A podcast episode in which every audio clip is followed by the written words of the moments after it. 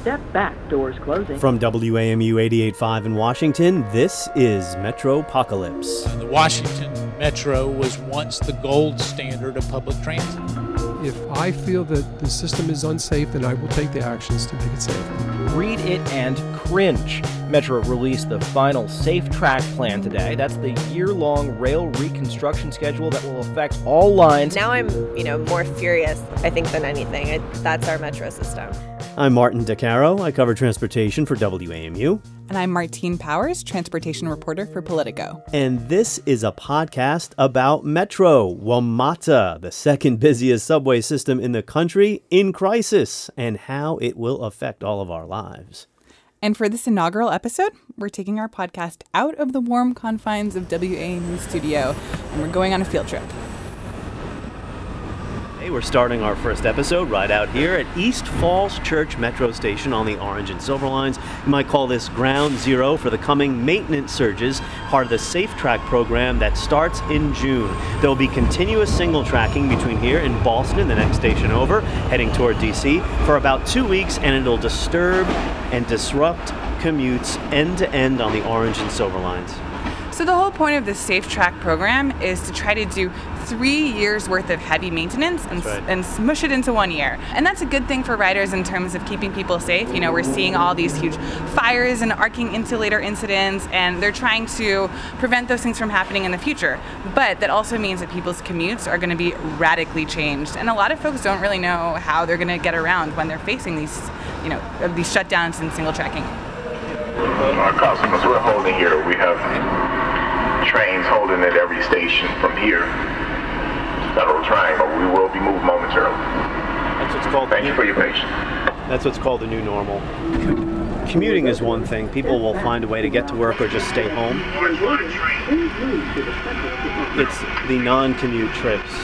Yeah, exactly. People who work in the service industry, people who, you know, can't just say like, "Oh, I'll work on my computer from home" because that's not possible for them. I mean, those are the people who I think are going to be most radically affected and who may, may or may not have employers who are going to be sympathetic to their plight. You know, that they show up to work an hour late because they say I couldn't, you know, I couldn't get on the metro, but um, non-commute trips meaning day-to-day errands, going to the store, picking up your dry cleaning, going out at night.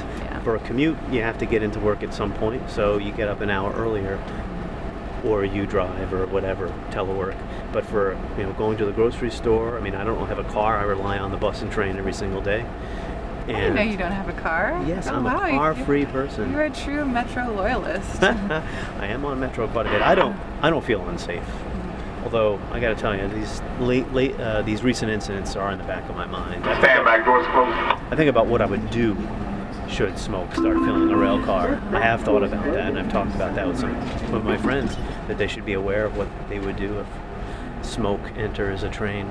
Yeah, I think about that from time to time now. That you know, would I like? Do I have a bottle of water on me that would you know help in a situation if we were stopped in the middle of a tunnel and there was smoke and you know people were starting to panic? I mean, it's it's so weird that your mind sort of goes there. But I just think that we've heard about so many of these incidents now that kind of psychologically prepare yourself for like what could happen because it, it can happen. It's happened to a lot of people.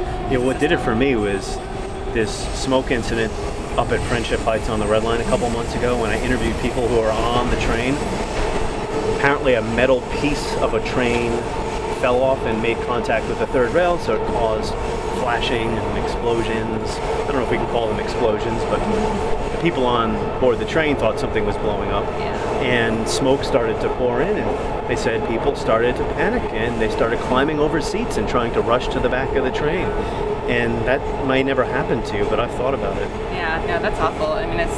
I think that people. I think you hear about these incidents and you know read about them in the newspaper or whatever, and it's easy to not realize how scary they can be in the moment. Um, especially when people are concerned about you know both the safety of the system, but also like terrorist attacks or whatever other awful things can happen when you're on a public transit system, and that you know when people start to panic in those situations, that it really can things can escalate a lot more quickly than I think people expect, and that's why some of this stuff is so serious and so I think uh, traumatizing to the people who experience them. That's Martine Powers. I'm Martin Di Caro, and you're listening to Metropocalypse. It's a new project from WAMU. We're exploring the new normal on Metro. 15 maintenance related surges. They'll affect every line starting June through spring next year. We plan to use this podcast as a chance to explore what's happening week in and week out. We need your stories and feedback to do just that. Please send us your questions and your observations about your morning and afternoon commutes to metro at wamu.org or join our Metropocalypse Facebook group. When we continue, we're going to hop off the orange line to explore a question from a WAMU listener. And we'll also get into the weeds to explore Metro's dysfunctional relationship with Congress. Stay tuned. Hi, it's Diane. The next meeting of my book club is on Wednesday, May 31st at 1 p.m. Eastern. I'll host a discussion of Mad Honey by Jodi Picoult and Jennifer Finney Boylan, followed by a conversation with the authors. Find out more and register at dianerehm.org slash book club. I'm Katie Pearson, and I'm a graphic designer in DC. My question is if Metro wants people to use its services more, how come the cost to ride is so expensive? the prices probably might be there now because of the repairs that are going on in the future, but it's almost like we're paying for their mismanagement of the system. I'm Rebecca Brenner, and I'm a copywriter in Tysons. Coming in to Tysons, traffic is astronomical when you're driving, so I know lots of people are actually going to this area. But on the train, I, I never am without a seat. So if they're charging $7 round trip, but the cars are only a quarter full of what they could be, if they even charged just $5 round trip and had half the cars filled up, they would make more money. That's why I don't understand why they don't lower the price to get more ridership. This is Metropocalypse, and Metro has a ridership problem, meaning ridership has been going down. Mass transit systems in other cities are seeing a surge in ridership. New York City, San Francisco, they're setting records. But Metro's ridership peaked about a decade ago and since then has been in steady decline for a variety of reasons. One of them has been poor service and the cost. Right, you see the level of service you're getting and you realize that maybe it's not worth your money if say you're paying more than $5 one way during the peak travel period.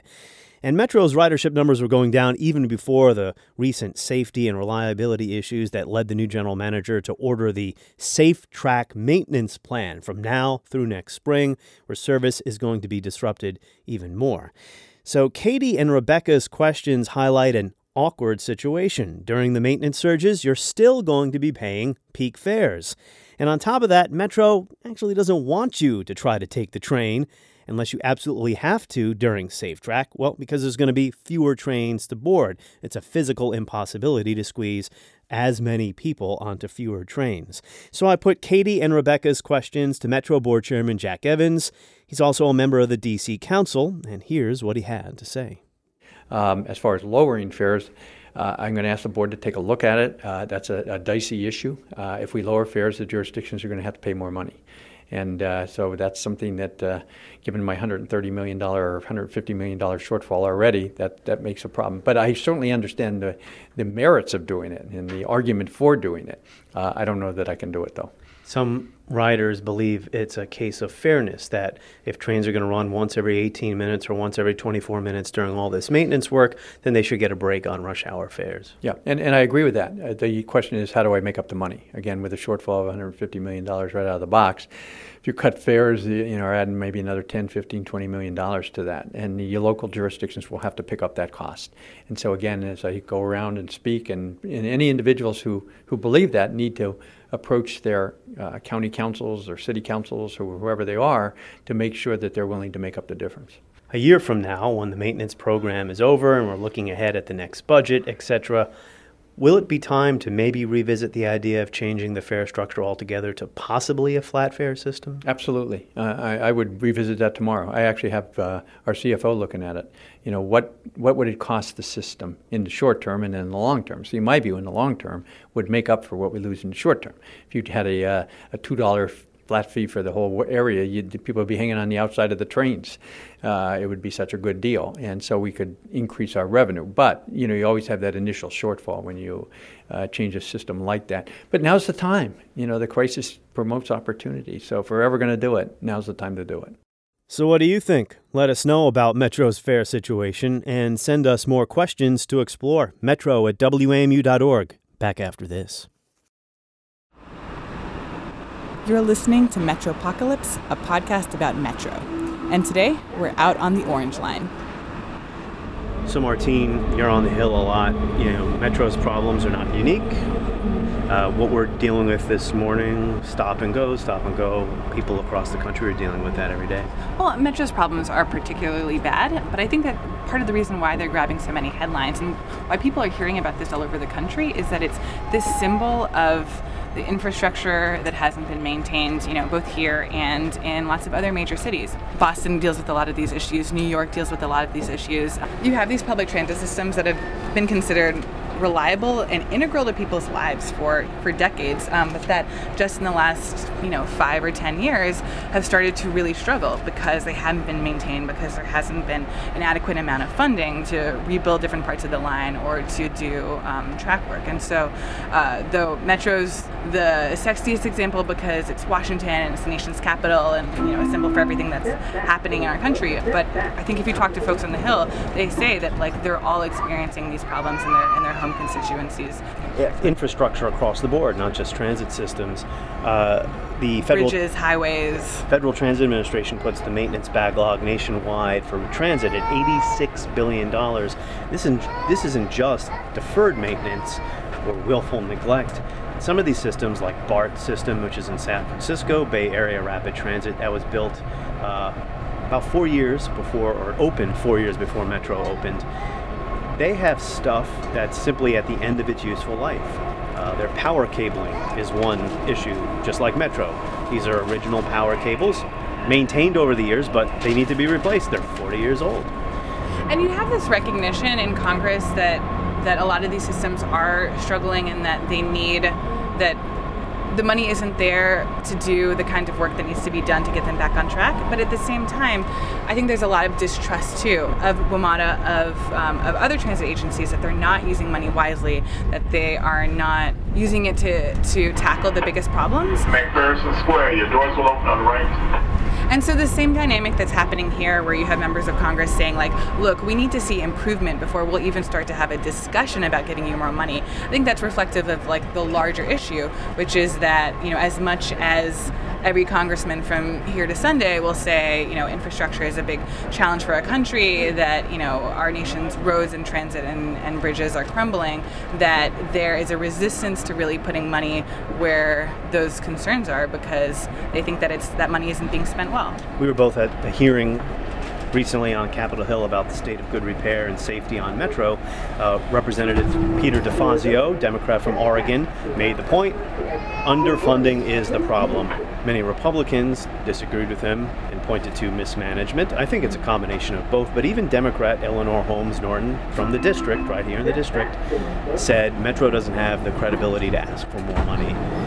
So, uh, well, Martine, it's been real. We've been on this train for about 40 minutes, uh, mm. stop and go, stop and go. But uh, I guess that's that's the next year in a nutshell. Stop and go. Yeah, I mean, I think people are going to have to download lots of podcasts. Uh, you know, bring along their Kindles because it was yeah, it was a really it was a pretty slow ride. Um, I feel like the one thing that public transit usually has going for it is that when it's working properly, can get you into a city a lot faster than you could driving sitting in traffic. But it seemed like this ride, it was sort of a wash, you know, that, that we didn't really stop anywhere for any significant amount of time, but it was just slow. There were enough pauses that it just, I think that it's a noticeable change for people.